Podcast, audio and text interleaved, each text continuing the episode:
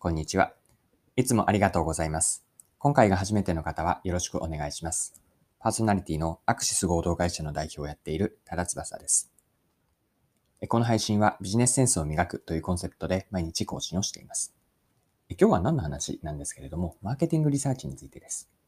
マーケティングリサーチャーの大切にしたい心構え、これを5つご紹介していきたいと思います。それでは最後までぜひお付き合いください。よろしくお願いします。はい。え今日はマーケティングリサーチについてです。マーケティングリサーチャーとしてこう大切にしたいと私が考える心構えがあるんですけれども、それを5つに絞ってご紹介をしていきたいなと思っています。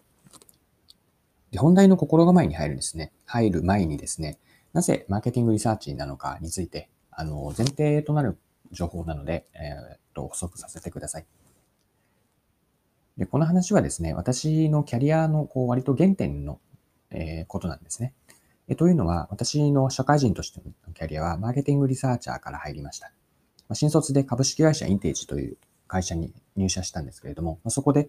えっと、マーケティングリサーチの仕事から始めたので、割と今のキャリアを振り返ったときに、自分のベースに少なくともなっているなというのが、マーケティングリサーチなんです。で、ここでの、ま、インテージの学び、あるいはそれ以降もマーケティングリサーチにずっと関わっているんですけれども、そこでマーケティングリサーチャーとして、ま、どういう心構えがあるのかなというのを整理してみると、5つになりました。まあ、なので、これからマーケティングリサーチャーで、私がこう大切にしたい心構えですね。マインドセットのようなものなんですけれども、5つ紹介をさせてください。はい。マーケティングリサーチャーとして大切にしたい心構え。まずは5つご紹介をしていきます。その後に5つについて、それぞれ、あの、解説、補足をさせてください。はい。1つ目の心構えは、真実を追求する。2つ目は、答えは自分で見出す。3つ目、健全な批判的精神を持つ。4つ目、自分なりの示唆や提案までしっかりと提示をする。5つ目は、人間を理解するです。では、1つ目から順番に見ていきましょう。はい。1つ目のマーケティングリサーチャーとして私が大切にしたい心構えは、真実の追求です。で、これはですね、あの、まず、マーケティングとえ、マーケティングリサーチの関係から補足したいんですけれども、マーケティングとマーケティングリサーチの関係というのは、私は上下に並んでいると思っているんです。上下というのは上にマーケティングがあって、その下にマーケティングリサーチが来るんです。で、この時に、あの、よく起こりがちなのは、時としてマーケティングリサーチ、マーケティングリサーチャーというのは、上位にあるマーケティングから、こう、暗黙的にも含めてなんですけれども、求められるものは、あの、求められることがあって、まあ、それが時々起こるのが、マーケティングにとって都合が良い結果をマーケティングリサーチに求められがちなんです。で、この時にマーケティングリサーチャーがやってはいけないと思っているのは、それに組みしてはいけないと考えているんです。えつまり、マーケティングリサーチャーが持つべき心構えというのは、都合の良い、ここで都合の良いと言っているのは、マーケティングにとってですね、マーケティングにとって都合の良い結果を出すのではなくて、あくまで真実を追求する、リサーチから真実を追求する姿勢なんです。で、この真実とは、ともすれば、マーケティングには都合の良い内容にもなってしまいがちなんです。まあ、だからといって、そこに、あの、向かわないようにして、たとえ不都合な真実であっても、リサーチャーというのは役割を果たし、まあ、真実を明らかにして、マーケティングに共有する責任を持っています。はい。二つ,、ま、二つ目の心構えは、答えは自分で見出すです。マーケティングリサーチをする上での課題、主要な論点ですね、問いがあって、それに対する答えというのは他人から与えられるものではないんです。ここで言っている他人とは、マーケティングリサーチで言うと調査対象者ですね。例えばアンケートを回答してくれた対象者、インタビュー相手。こうした相手がいるんですけれども、相手から自分たちが得たい答えを直接得ないようにするんです。もちろん、偶然にも答えそのものを直接教えられることはあるかもしれませんが、そこに期待してはいけないんですね。まあ、大事なのは、答えは自分で、答えは自ら見出すというその姿勢なんです。自らというのは調査対象者、まあ、例えばインタビューをする相手ですよね。その人の言っていること、発言、それだけではなくて、表情だとか、こう振る舞い、非言語のこう仕草、こうしたことをトータルで見ることによって、自分で気づきを得て、自ら自分で答えに行き着く。この姿勢を大事にしたいです。はい。三つ目の心構えは、健全な批判的精神を持つです。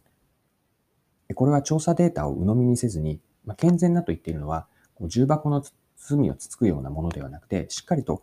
うんと、良い意味での批判的な目を持ってデータとか情報に当たるようにします。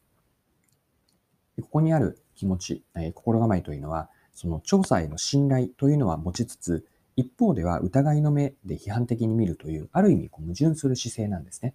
あ、右目で信頼をして、左目では批判的な精神を見るという、批判的な目で見るというものです。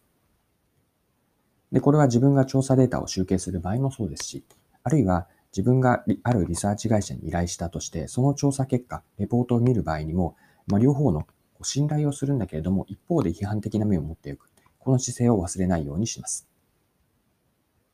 はい。四つ目の心構えは、自分なりの示唆や提案までしっかりと、えー、上位者、依頼者に提案をするです。でここがリサーチャーがいかにこう価値を出せるかだと思っているんですね。例えばマーケティングリサーチをして、マーケティングリサーチャーが報告レポート、結果レポートを作るとします。まあ、そこにどれだけ自分ならではのリサーチャーとしての価値を載せられるかなんです。でよく起こりがちなのは、単に集計結果の数字とか数表とかグラフをレポートに載せるだけで、まあ、自分なりのそこに考察とか意見がない場合ですね。あの、ファクトがあって、そこに対する解釈、解釈からの示唆、アクションへの提言というところまでより上位に持っていきたいんですけれども、本当に一つ目の、えっと、ファクトだけで終わっているレポートですね。まあ、単なるグラフとか数表が並んでいるだけです。で、これだけだと自分なりの、うーん、付加価値が載せていないんですよね。付加価値というのは考察とか意見です。もちろんレポートによっては、ファクトだけを書けばいいケースもあると思うんですけれども、少なくともそういった場合でも自分の頭の中にはマーケティングへの問題解決とか示唆、提案まで持っておくといいです。で、こうしたことを考えると、マーケティングリサーチの役割というのは、あくまで上位にあるマーケティングの問題解決に貢献することなんです。で、この貢献には単なる、えっと、集計のグラフとか、レポートだけではやはり足りなくて、どこまで自分なりに、リサーチャーの立場としてその問題解決にどう貢献するか、ここまでを踏み込むのがマーケティングリサーチャーとして大切な心構え、姿勢なんです。